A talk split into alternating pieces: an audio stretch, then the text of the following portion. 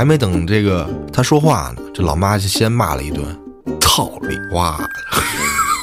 哒哒哒哒哒哒哒。这头怎么那么寒碜呀？怎么还变形的这么厉害呀？还为啥会出现我窗外面呢？先是吃惊，然后哇的一声妈。此时这弟弟呀也跟着他哇的一声，开始哭了。操你妈！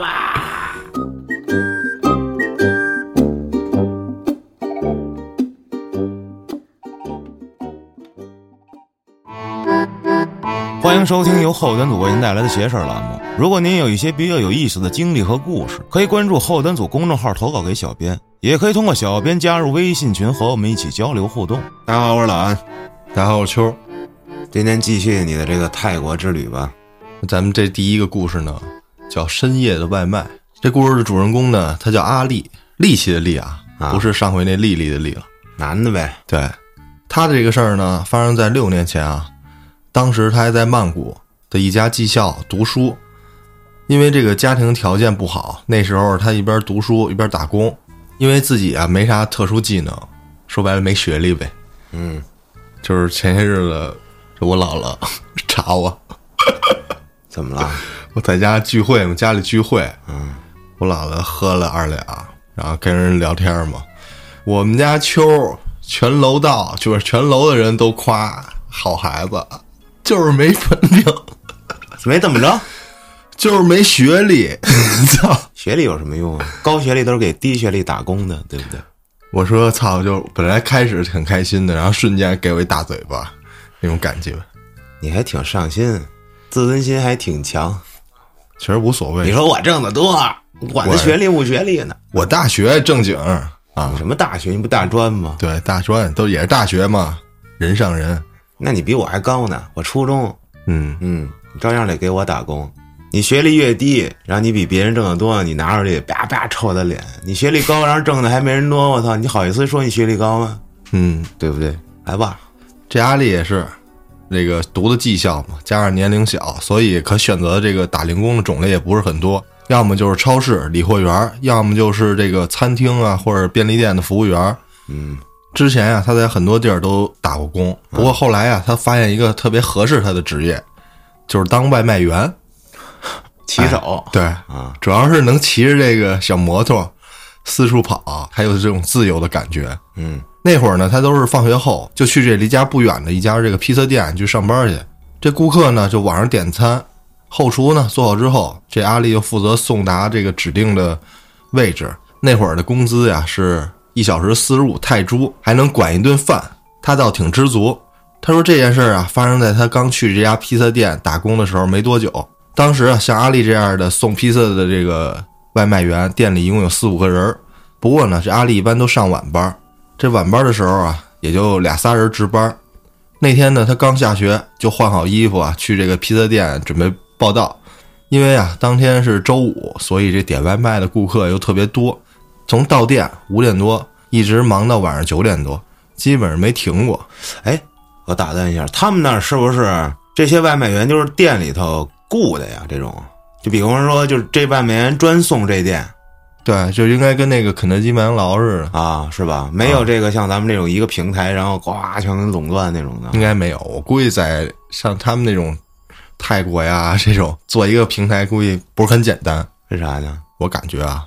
那等于是他们那儿人点东西的话，你只能是下各个店的 app，对啊。最早他国外点披萨，不就是给披萨店打电话要一披萨，然后就送上了，送上之后给你付款啊，然后再给你小费。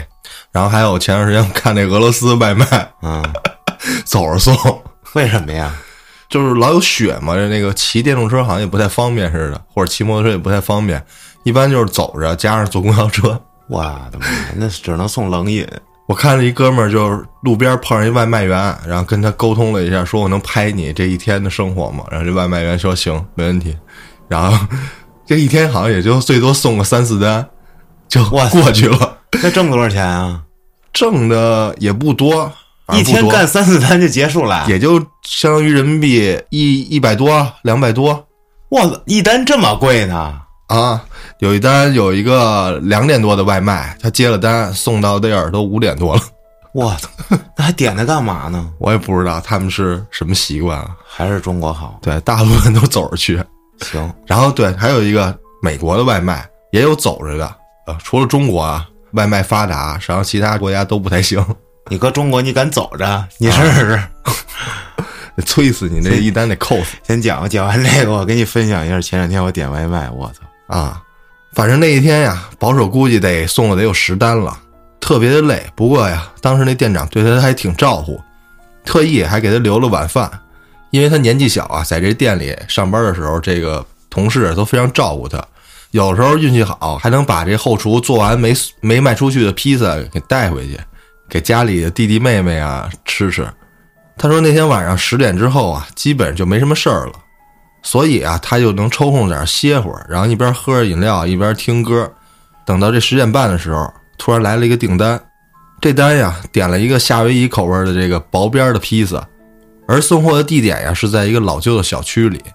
当看到这个订单的时候，当天晚上跟他一块儿另外两个值班的这个外卖员，表情啊浮现出了一种异样啊，啊，就感觉这个又惊恐啊，又怪异，还想笑。这阿丽就问他们这单咋了，然后他们俩呀也没多说什么，还相视一笑，就这么噗嗤。有什么秘密瞒着你呗？啊，对。当时阿丽觉得奇怪，就接着问说怎么了？我看你俩表情不对劲儿啊。然后这俩同事还说这单你去送，嗯啊，我们就不去了。然后这阿丽觉得他们很奇怪，就一直问他说你俩咋回事儿？这表情不对劲呢？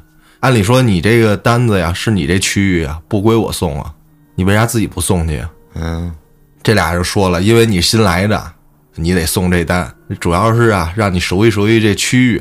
再说了，这个下单的还是个大美女，你赶紧去吧，哇，没准儿还有什么这种 不穿衣服国产剧情勾引外卖小哥，我操，啊。嗯，说完，俩人就嘲笑他。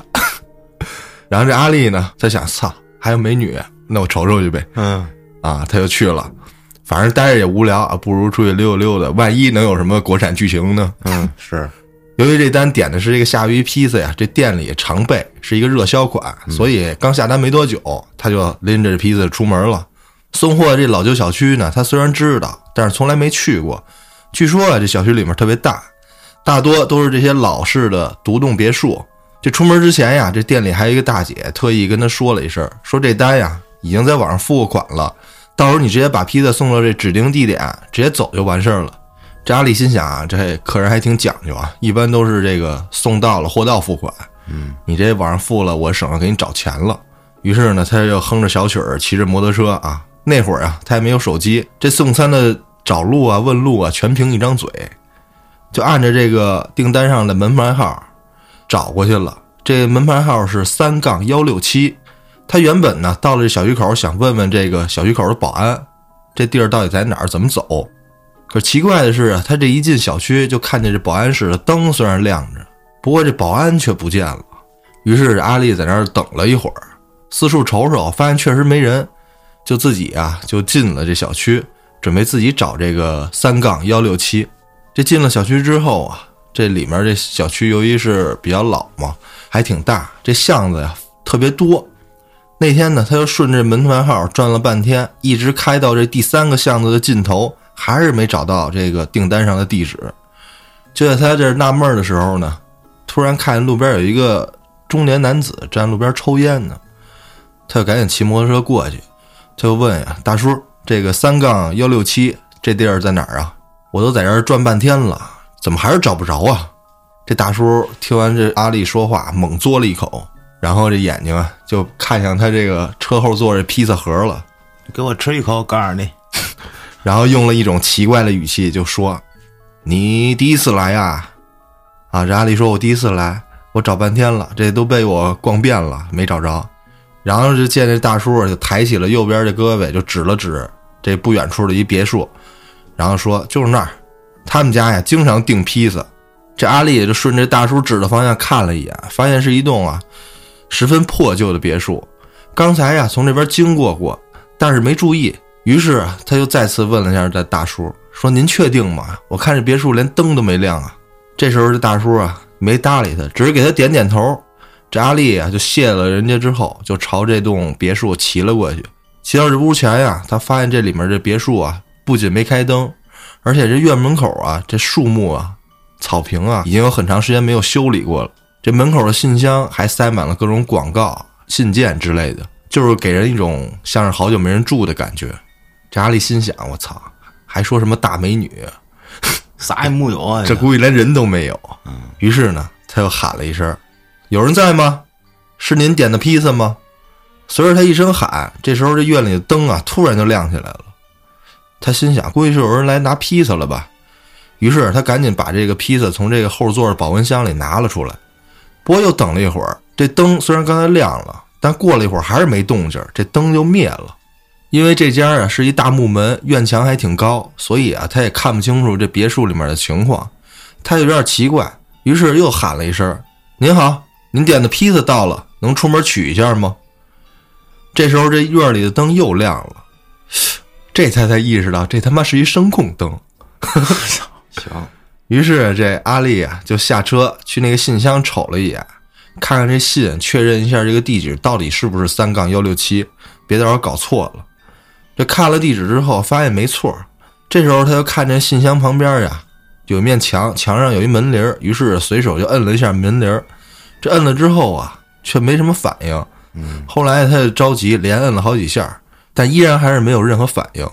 这时候他就不知道怎么办了，就看那个刚才问路那大叔还在那抽烟呢。于是啊，又骑着摩托车回去找这大叔去了，就跟这大叔说：“大叔，这别墅里没人呢，我叫半天也没人搭理我。”啊，这大叔瞄了他一眼，说：“啊，那你就把这个披萨盒给打开之后，从这个别墅门底下这缝儿里塞进去就行。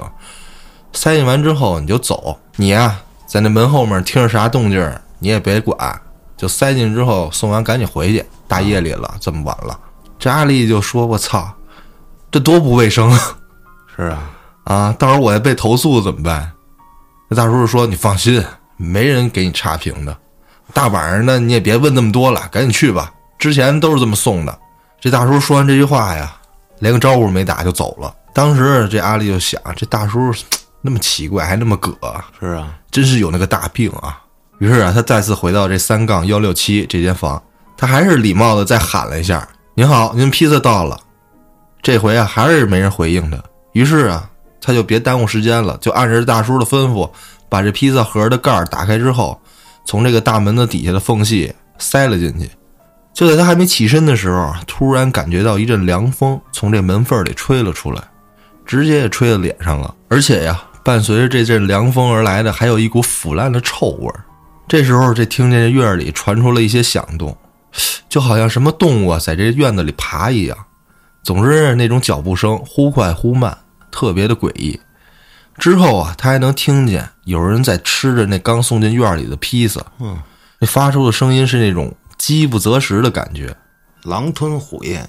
差不多就跟那狗吃似的。哎呦我操，那狗吃东西，它是一种吞咽型的，那是它饿了。那它基本上不嚼。于是这阿丽被好奇心驱使，他就再次趴了下去。这回呢，他这个趴地上姿势啊，基本上贴上地了，然后啊，就往这院儿里瞅。这说来也怪，刚才他来的时候，在门口叫门的时候，这声控灯啊，他一喊就亮。不过这次听着里面这动静儿，这院儿里的灯啊，却一直没有亮。嗯，这当时啊，他心里就嘀咕，他又是希望这院子里的灯亮，又不希望亮，就怕这个到时候一亮啊，看什么奇怪的东西。他瞅了半天，这个声控灯也没再亮起来，因为这光线有限呀，就只能隐约呀瞅见一点这院子里的情况。就在这时候，突然一道黑影迅速的从他眼前闪过，这原本咀嚼披萨的声音突然就停下来了。刚要扭头看看这院子里的其他角落，这时候一个咬着半边披萨饼的脸突然出现在门的另一侧。这张脸非常的苍白，基本上面无血色，这眼睛还瞪得大大的，就跟当时那个《咒怨》里面那个小孩似的。这阿丽也想明白，这小孩是以一种怎么样的姿势出现在他脸前，因为他没看见手和脚。我操，地底人，我操！要么就一脑袋。啊，这难道他他就想啊，这难道身子吸附在大门上倒着挂着？哎呦，又或者说他真的只有一个脑袋啊，啊？虽然这阿丽这时候想大声的喊，但是因为啊已经打哆嗦了，喊也喊不出来。之后呢，哆哆嗦嗦的赶紧就跑回这摩托车上，然后一拧钥匙门，一把油，直接就溜了。这是正确的选择。对，这一路上啊，这脑子里都是刚才出现那张脸，那张脸呀，看着像十四五岁左右的小孩的样子，就想着到底是人是鬼呀？怎么以这种姿势吃披萨呢？难道这披萨是他自己点的？啊总之，他就想着，赶紧回店里冷静冷静，然后问清楚到底啥情况。这骑着摩托车骑着骑着啊，这精神啊有点恍惚，就想着刚才那张惨白的小孩脸。嗯，这时候这耳边还时不时听到：“披萨真好吃，呃，这披萨真好吃谢谢。啊！”那会儿他也不知道怎么了，是魔怔了还是产生幻觉了？他隐约的就感觉这摩托车后面啊坐了一个人，哇，于是他下意识一回头，我操！没想到啊，那个满脸惨白的少年就坐在他后面，并且呀朝着他笑。嘿嘿嘿，在这之后的事儿啊，这阿丽就记不住了。总之，当他再次起来呀，恢复意识的时候，自己正躺在这个医院的病床上，我操，摔了。身边呢除了他老妈，还有店里的几个同事。据说呀，那天晚上他在骑车过路口的时候啊，因为这闯红灯儿而不小心呢被一辆这个皮卡给撞倒了，有点轻微的脑震荡，这身上还擦破了不少皮儿。不过好在呀没有骨折。这一醒来之后啊，又想起那天晚上看着那个小孩的脸了，就赶紧啊把他老妈支出去了，就问这身边的同事，就是那天让他送披萨的那个其中之一。大美女呢？是啊，啊，国产剧情呢？给我整了一个日本剧情。他这同事啊，就一边道歉一边跟他说：“你去这别墅的时候，是不是看见什么奇怪的东西了？”对呀，你怎么知道？这同事就说：“我们之前呀去送的时候都见过，那别墅里有鬼。我们也是被这个之前的同事给捉弄过，被骗过去去给这个别墅送披萨。不过这次害你出车祸，真是太不好意思了。”当时我第一次给那家送披萨的时候啊，敲了半天门都没人给开。之后啊，等了好长时间，一个冰冷的声音就从里面传来，就说呀：“把这盒子盖子打开，从这门缝里塞进来。”当时啊，他就觉得奇怪，就照做了。之后啊，他也从这门缝里偷看到底是啥情况，就见一个人呀，背着身蹲在地上在那啃披萨。看这一幕也给他吓了一跳啊，他感觉这根本就不是一个活人。这阿丽啊，听同事这么一说，就回想到昨天那些画面，难道真是让鬼给捉弄了？就想不明白这披萨又是谁点的呢？谁给的钱呢？这鬼总不能自己给自己下个单吧？这是那个香港那都市传说。啊！这同事就告诉他说，之前呀，我也觉得这事儿特别奇怪。然后后来呀，他问了一个在这里上了好多年班的同事，人家告诉他呀，说那家人很早以前呀就喜欢点咱们店里的披萨，不过后来呀，那家人的孩子出意外，在这屋子里死了。那孩子死之后，这屋里啊就总闹鬼，最后啊，他父母也搬出去住了。但是每逢啊鬼节呀或者逢年过节什么日子，他的父母啊还会点这个披萨给送到那个别墅里。估计啊是那孩子生前特别喜欢吃披萨，啊，他父母啊想通过这个方式祭祀一下，这是养了个小鬼儿啊！那就不知道了，就可能想让他在那边也能吃披萨呗，吃这夏威夷薄底儿大披萨，应该是意大利，嗯，那薄皮儿的不都是意大利的吗？啊那那口味是夏威夷口味。就对啊、意大利人去美国了，非洲党嘛。事后这阿丽啊还去这寺庙里特意给这男孩超度了一下。我发现啊，每次这个当事人都会去寺庙去超度一下，就是遇超度一下自己遇上的鬼魂什么的。这可能就跟咱们这儿这个，比如说说，嗯，你去路口烧个纸给人家，一个道理吧。再说那次车祸算是工伤啊，虽然这个公司给他负担了大部分的医药费，不过呀，因为他这个闯红灯儿也有责任，所以这个赔偿款呀就打了很多折。等他好了之后啊，他也不在那儿干了。知道那栋别墅闹鬼，还让他去，这同事太不靠谱了。嗯，这件事儿呢，也就这样结束了。嗯这孩子也没想害他，这不跟他过来道谢吗？就是想吃披萨，啊，他自己吓得撞车了，嗯闯红灯嘛。就说这外卖，啊，前几天我点外卖，我说不对呀、我这节目都剪完了，我这饭怎么还没来呀、我再一看，哎呦，过了半个多钟头了，我就问那边，我说这这怎么情况啊？大春节的，我也不好意思催人家，可能人少，主要他就配送费还贼贵，十三块钱。然后那边跟我说，哎呦，真不好意思，那骑手出车祸了。啊，这出车祸的时候，您那单呀在他那儿，他直接就把您单甩给我了，我直接从总部过来，哦，把你这单再送过去。就等于说他还没取餐，取餐的路上摔的，不是，他取完餐给我送的路上摔的，那餐应该破了呀，洒了什么的我那是汉堡什么的啊，啊，没有稀的。结果那哥们儿过来跟我门口聊半天，我就问我说怎么情况？他说：“哎呦，我们那哥们儿摔了啊，出车祸了。我这正打牌呢，我这打着打着就直接给我薅过来了，我从门头沟过来的。我操！我说行行行，没事儿没事儿没事儿，您这这注意安全，都是这大过年的就过去了。结果前几天我就看一个某音上视频，倍儿乐。一个外卖小哥，东北的，我操，说话带那味儿啊，特别像赵本山的徒弟那帮人，特别有喜剧感，就骂他妈有一傻，那傻备注：你比原定送到时间晚半个小时送给我，如果你提前了，我举报你，投诉你。啊我买准时宝了，到时候平台返我五十，我分你二十。啊，给那哥们儿气的，说我就没见过这样的人啊！你知道你买那准时宝扣那钱是从哪儿来的吗？对呀、啊，是 从我骑手身上扣，你知道我得扣多少钱吗？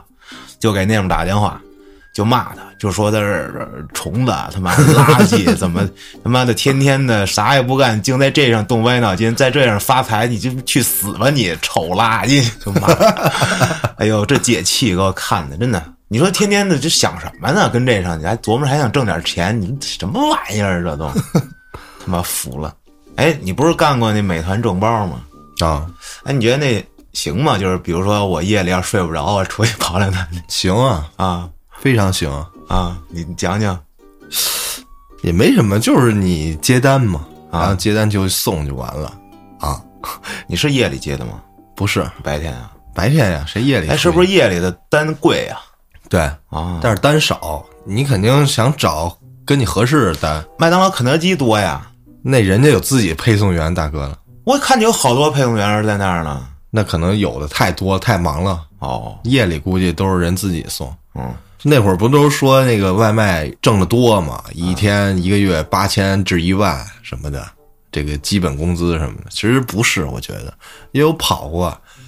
后来我自己琢磨，因为这个午饭这个饭点儿啊，大概是十一点到一点或者两点，就这么几个小时。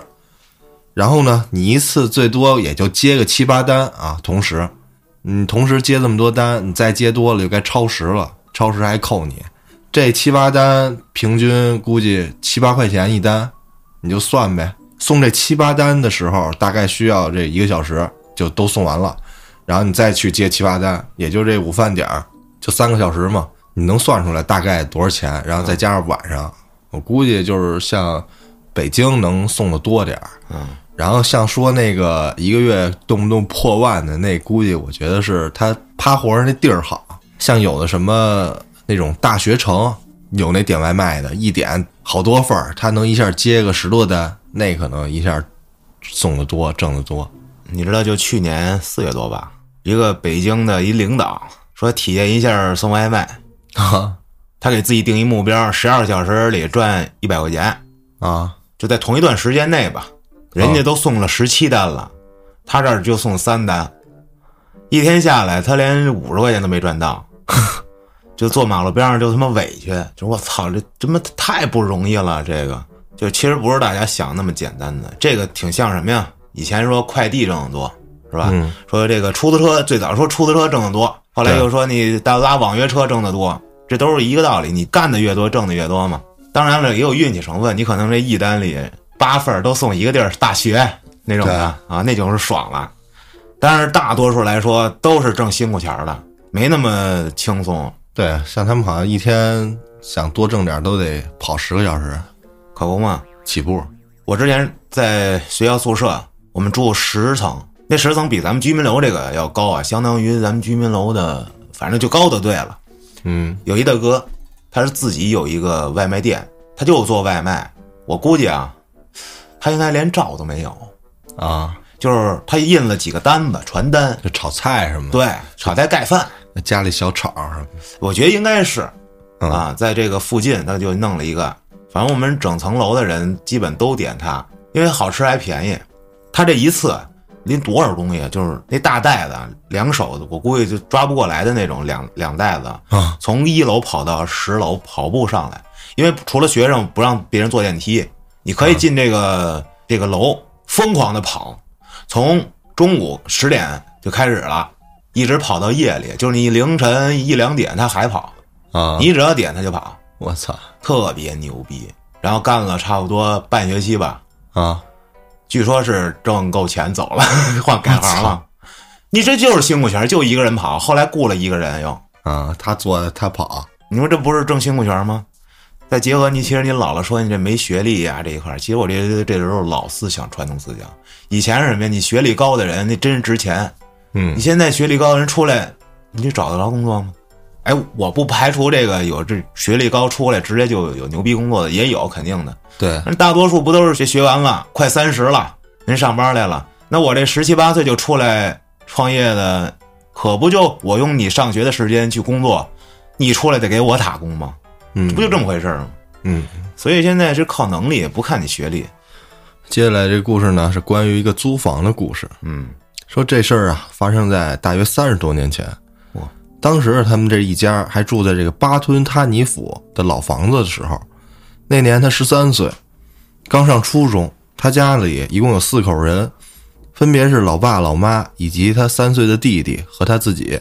那会儿啊，这家里因为刚做了点小买卖，挣了点钱，于是这老爸就决定啊，把这原本破旧不堪的老木屋翻修一下，该拆的拆，该补的补，该建的建，这屋里屋外的呀，就准备大修一番，就为了呀让全家人能住着更舒服一点。因为这个老房子要装修啊，所以导致他们那几个月呀，必须再去找别的地儿另住。当时啊，为了找这个合适过渡的住处啊，老爸老妈没少发愁。不过好在呀，这运气不错，最后啊，在一个水果批发市场旁边的一个小区，发现了一处租金便宜、地理位置也不错的一个二层小楼。那是个连排的小别墅，离他上学的学校还不远，离这个爸妈的小店儿也不远。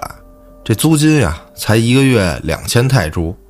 这门前面还有一个小院儿，着实不错啊。当时啊，他们刚搬过来的时候啊，他就感觉这个小别墅啊，破破烂烂的，有种说不出来的感觉。尤其啊是在一进屋的时候，让人感觉呀、这浑身阴冷。当时这老爸还说，挺不错的，这比装了空调都凉快。哼，不过呢，他就总觉得哪儿不对劲，因为这房子呀有一阵儿了都没人住了，所以刚来那天的时候啊，这老爸老妈呀就让他们一起大扫除，这地板、墙、书桌、衣柜该擦的擦，该扫的扫，尤其是那个厕所，就别提多恶心了，上一户用的。就长鲶鱼了。在忙活了一天之后啊，这二层小别墅虽然谈不上焕然一新，但也是让人看着舒服不少，干净了不少。嗯，不过呢，这二楼有两个房间，其中一个呀、是没纱窗的。这周边啊草丛也多，这晚上睡觉蚊子也多。那会儿啊家里还没空调，只有两台这个能凑合用的风扇。于是啊搬到新房的这第一晚，这老爸就让大家在一起都睡在这二楼那个有纱窗的房间里，两台风扇一起对着吹啊，这就不怕吹一个嘴歪眼斜哎，啊。好，小时候睡觉，大人都说别对着吹。嗯，等我长大了，我就我也对着吹。你就还是对着吹呗。对，你醒着没事儿，你睡着了就很危险。但是我睡着了也没事儿啊。你试试，你等你岁数稍微再再大点你免疫力稍微低点儿的时候，你试试。虽然当时六月份的夏天非常的热，不过呀，这冲个凉水澡，再吹着这风扇呀，再把窗户一打开，也挺舒服的。因为他们当天呀又是搬家又是大扫除的，这全家呀都特别的累。很快，这一家子都进入了梦乡。这半夜大约 零，对不起，你让我想起什么了？你知道东川有一阵儿面单了，你知道吗？啊，你记得吗？我记得吹好像是吹的，开着窗户睡觉，我操，那半边脸就歪了，那嘴呀，他一笑，那嘴哎往下走了，我操！哎呦，我操！快讲快讲，快把这段隔过去，我操！这半夜大约凌晨三点左右，一个东西摔落的声音给他吓醒。醒了之后，他睁眼一看，这时候这一家人都睡得非常的熟啊，睡在地板上，这老爸还在这呼噜连天。他就琢磨这到底啥东西就掉了呀？这声音呀，也不像是自己屋的，而是向楼下传来的。紧接着就听见有男人连续的咳嗽声，楼下的这卫生间抽水马桶的响动声。以及啊，女人的叫骂声依次传入到耳朵里。当时他觉得特别奇怪，这屋里除了他们一家人，也没别人在楼下呀。这到底咋回事啊？难道是开着窗户是从隔壁传过来的？不过在他疑惑的时候啊，那个持续了有一会儿的这声音呀，突然就消失了。当时他还想，可能是这夜深人静，这声音可能就是从隔壁传过来的。嗯，于是就倒头再睡。直到第二天早上，他又被他老妈叫醒了。洗漱一番之后，他下楼吃早饭。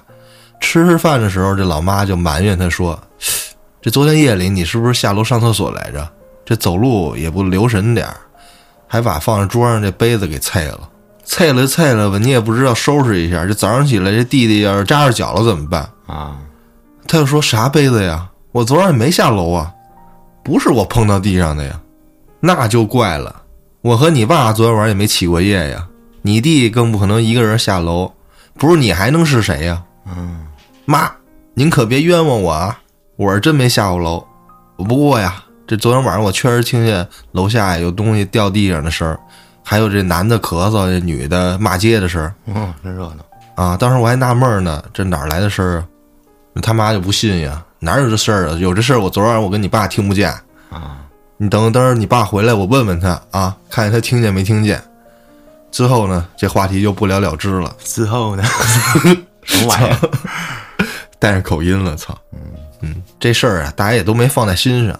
他呢，就骑着这小自行车上学去了。等他回来的时候啊，这二楼那间卧室的窗户的纱窗啊，也都给装好了。这老妈让他把这个自己跟弟弟的东西啊收拾一下，然后搬到那个房间里。以后啊，这楼上俩卧室，他跟他弟弟住一间，老爸老妈住另一间。他就一边收拾东西，一边就琢磨：哎，这弟弟以前都跟爸妈一块住，这断奶之后啊，就由他来照顾。这现在呀，弟弟还小，暂时还能住一块儿。这要将来长大了，再住一块儿就肯定不方便了。所以赶紧把弟弟掐死吧，就觉得到时候就没有自己的私人空间了。据说呀，等这新房子装修好了，这爷爷奶奶还要搬过来一块儿住呢。也不知道到时候自己能不能有个自己独立的房间。当天呀，他收拾完屋之后，写好作业，原本呀想抱着这弟弟出门，跟这个周围的小伙伴认识一下。不过呀，当他们出门的时候啊，这在外面玩的小孩呀，看见他们都不太愿意靠近。嗯，就原本还玩着的那个小孩啊，看见他们从这院子里出来，扭头就跑了。嗯。这他呢还冲他们笑，哎，不仅没人搭理他们，还躲着他们。他琢磨，哎，这帮崽种，他倒也不是特别在意，毕竟呢，他只是这里临时的住客。三个月之后，我们房子装好了，我们就回住新房了，跟你们似的。都是牛马。嗯，那天晚上啊，他在这一楼看电视，九点不到啊，就被这老妈喊上楼哄这弟弟睡觉，哄着哄着呀。自己呀，不知不觉也睡着了。半夜呀，他又被他弟弟这哭声给惊醒了。这弟弟因为还小，所以这表达能力有限。他又问呀：“你为啥哭啊？”这弟弟就指了指自己这脚边儿，就用这个半生不熟的泰语啊，就说：“有人总是挠他的脚心，并且还拽盖在他身上的被子。”呵，这话刚讲一半，这弟弟啊就突然惊恐地看向这窗外的位置，用手还给他指。不过呀，当他把头这转向了弟弟指的方向，却啥也没看见。他估计啊，这可能这孩子可能做噩梦了，于是就把这个被子盖好，接着搂着他，赶紧就睡过去了。就这样，当天晚上没发生什么事儿。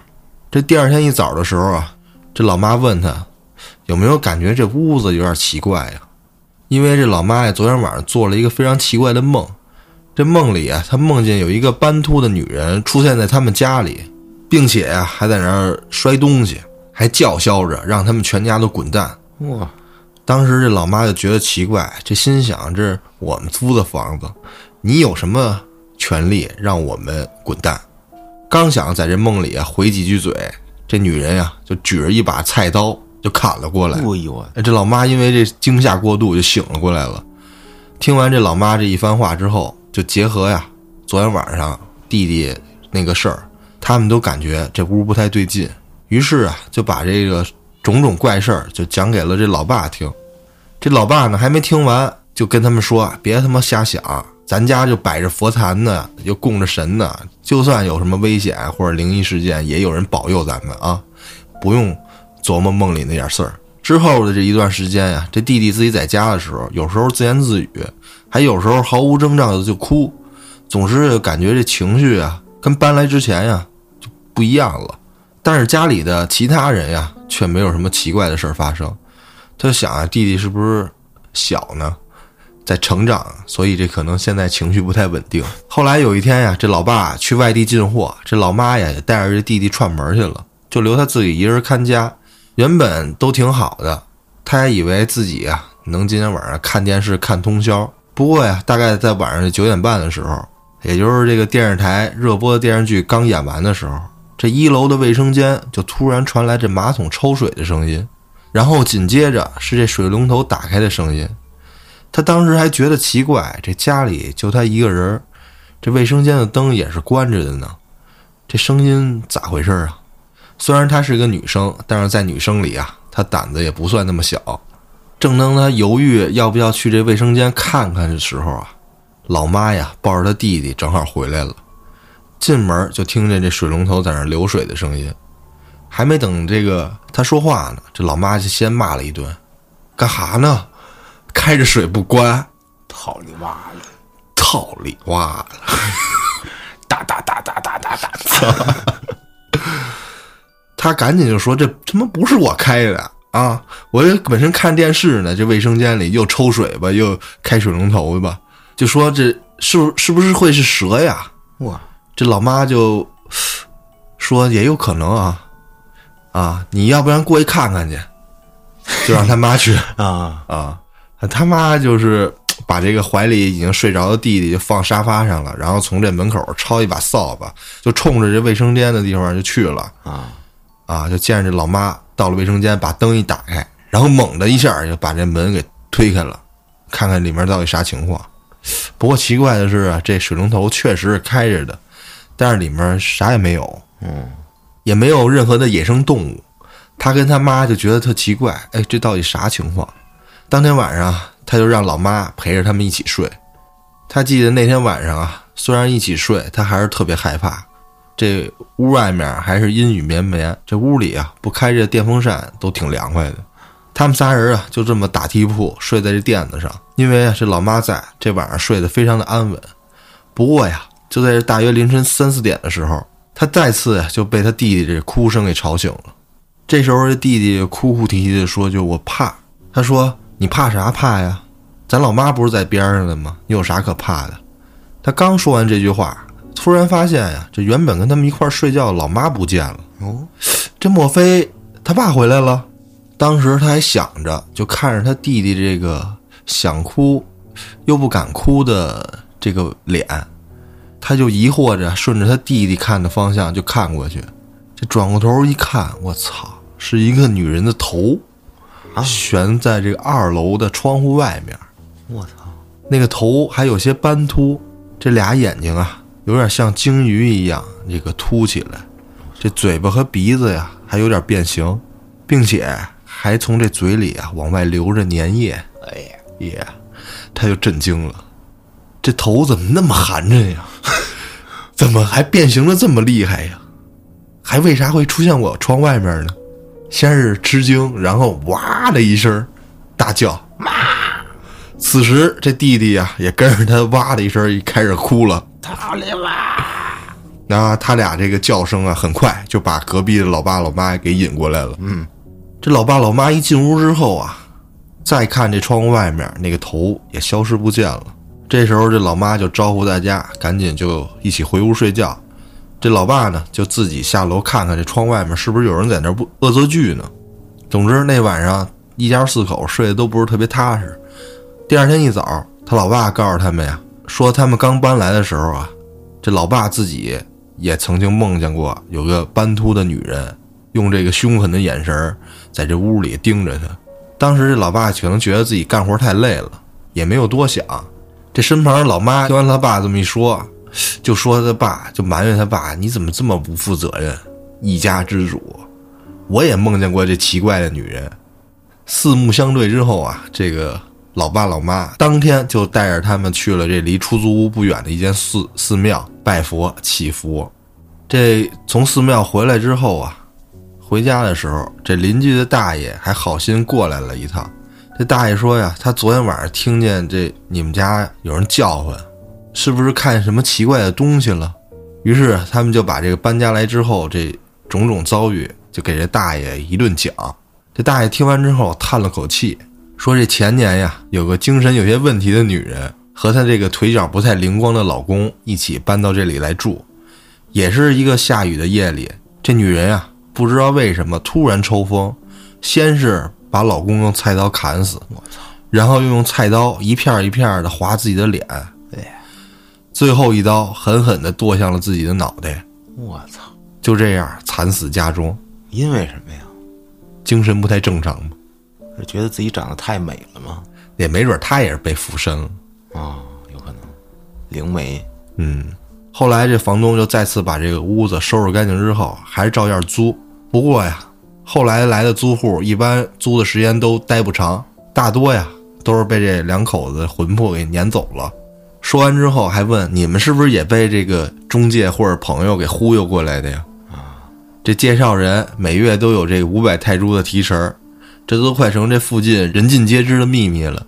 你们刚搬进来的时候啊，我就想告诉你们，不过这房东啊就一直在身边，自己啊也没敢多嘴。这大爷说到这儿，他们这一家恍然大悟，茅塞顿开，凶宅。迅速的撤离了此地，嗯，并且这老爸还找到了给他介绍这块儿的朋友，怒骂一番之后当场绝交。套里哇哒哒哒哒哒哒啊。，就这连这押金都没退。后来呢，至于这房子怎么着，他也没去看过，好像说是这个市区啊大改造那一片啊都被这个政府征收了，扩建成马路了。然后现在不光有凶宅，还有凶车。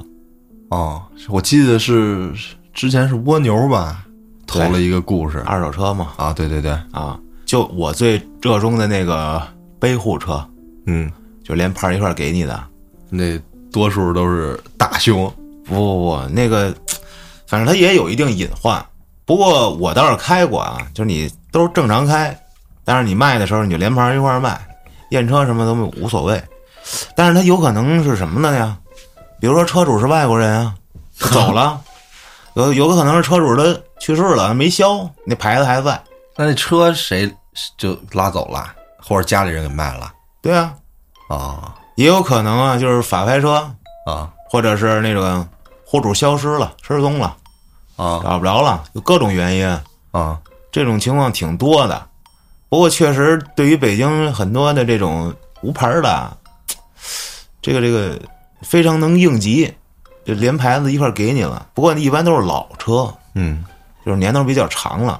嗯，也没多少钱，估计。对，反正这东西就跟开盲盒似的，你看着还凑合都能开，但是你开回去之后，没准儿有的是你中奖了就。对，随便弄弄，有的是一大修大修倒不会，反正就是你不知道他之前的故事啊。对，啊。这是也有另外一定的因素。你说车，我想起咱们渣哥来了，渣哥的车，太惨了。哎呦，大哥从小就是。啊，买了一辆 GS 叉二五零，嗯。啊，没降价之前买的，买完之后瞬间降价，瞬间亏一万。现在，现在在卖亏一万。当时是亏了三千多，对，就是买完顺亏啊，然后现在骑了一年，然后亏一万多。然后结婚的时候，对。买了一辆高尔夫。高尔夫新车，十八万十落地，八万落地，还改一排气，改一排气，告诉我，我说怎么样，快了吗？加了几匹马力，我操，更肉了，更费油了，操！然后后来还撞了啊啊，撞了，啊，加上那车不是北京牌子，这说现在卖四万，大哥真的这怎么混的呀？人说了，只要我不卖，我就不亏。对，卖了我就死去。对，你还说这事儿，他妈的！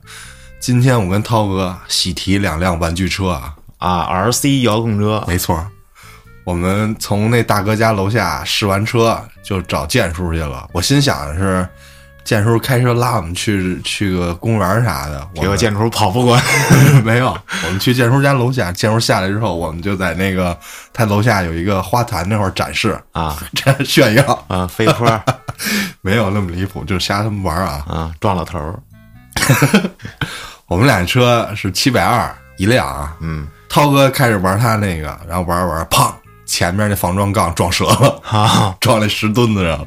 然后我玩玩玩，啪，那后面那个支撑那后轮那个架子折了。我操，等于说我们总共没玩一个小时，刚提的车没玩一个小时，就你妈打车回家了。简直见证了两起车祸，说行了，你们玩吧，这个这个我不参与了，气死我了！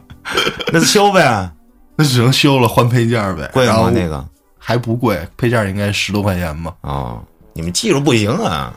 不是太不结实了，我们那个比张晨那个动力高，啊，比他快，对，多所以对它那些硬塑料那件儿，加上冬天可能脆吧。嗯，我那也没怎么，我就是从那个坡儿台阶儿上飞下去两回，然后后来就折了。回头录期视频，接着发那个公众号里，是吧？然后一块儿录一期。等。我修好了的吧，啊。太他妈烦了，太惨了。你可以拍一个就是这个换件儿是吧？修车的视频一块儿这这事儿我委托涛哥，教教大家。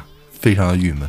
这个泰国之旅今天就先到这儿，感谢您的收听，咱们下期再见。I keep my blessings in my prayers in my back pocket too. Cause I know everything we receive ain't luck. Tryna make a name for myself. Maybe stack a couple million on a house in the hills. Yeah, the sun will come up, but will I, I, I? We're standing we fly, fly, fly. Cause gravity just wants to be the fight, fight, fight. Gravity just wants to be the fight, fight, fight. Oh, I